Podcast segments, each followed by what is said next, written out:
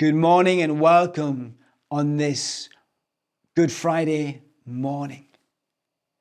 Jesus Christ says, I am the vine. As the branch cannot bear fruit by itself unless it abides in the vine, neither can you unless you abide in me.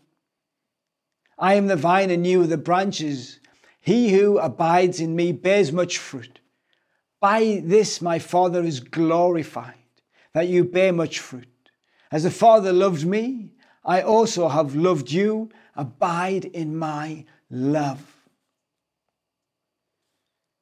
The passage that we're going to be looking at this morning, John 15, we see that Jesus Christ, he's had his final meal with his disciples in the upper room discourse. They've had their, their last supper. Jesus has washed the disciples' feet, and now they go for a walk around the city. And as they're walking around the city, Jesus says, I am the true vine. My wife is from uh, the city of Valencia in Spain. And if you walk through that city, wherever you go, you see orange trees all around you, and you can pick the oranges from the trees. And they would have been the same in the city of Israel and, and today, where there are vines all over. But Jesus says that He is the true vine, the real vine, the genuine vine for another reason.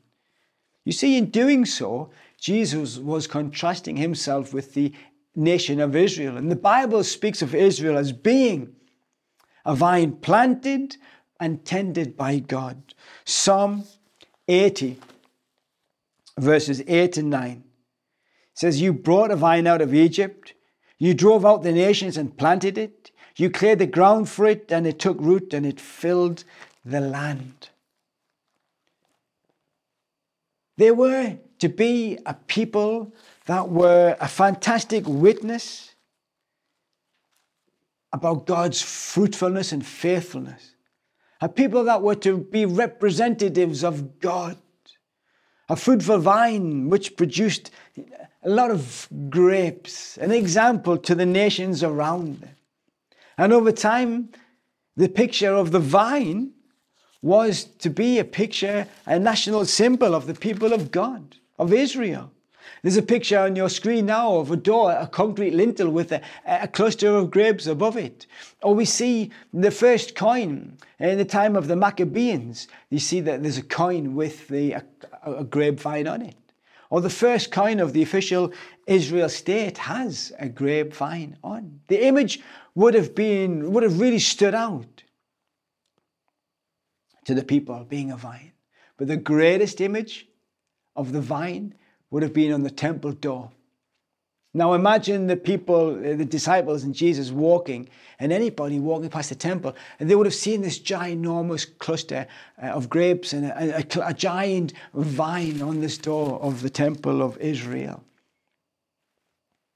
And the disciples on the evening are walking through the, the, the, the city.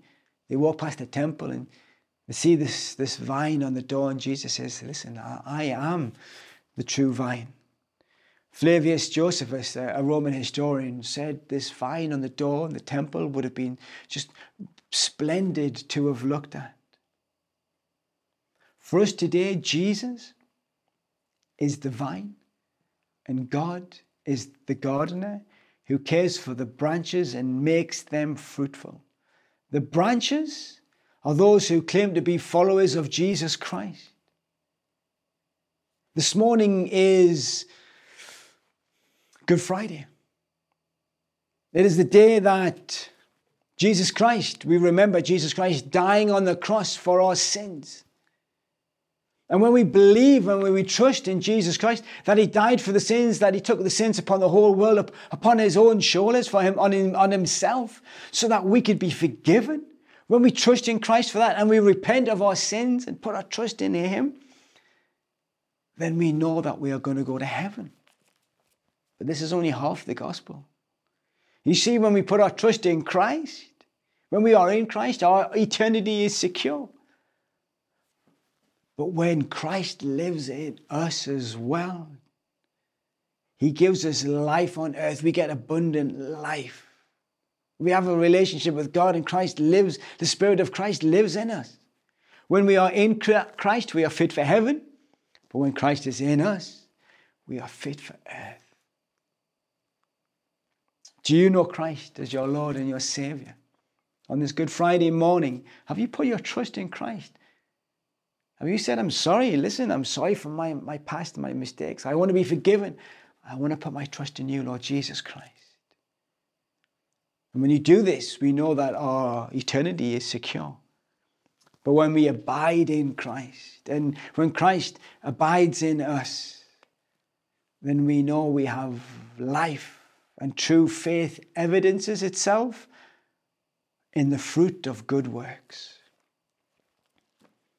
Do we trust in Jesus Christ? If you do not know Jesus as your Lord and Savior, I encourage you to put your trust in Him. But if you do trust Jesus Christ as your Lord and your Savior, perhaps ask yourself a question this morning What fruit am I bearing in my life?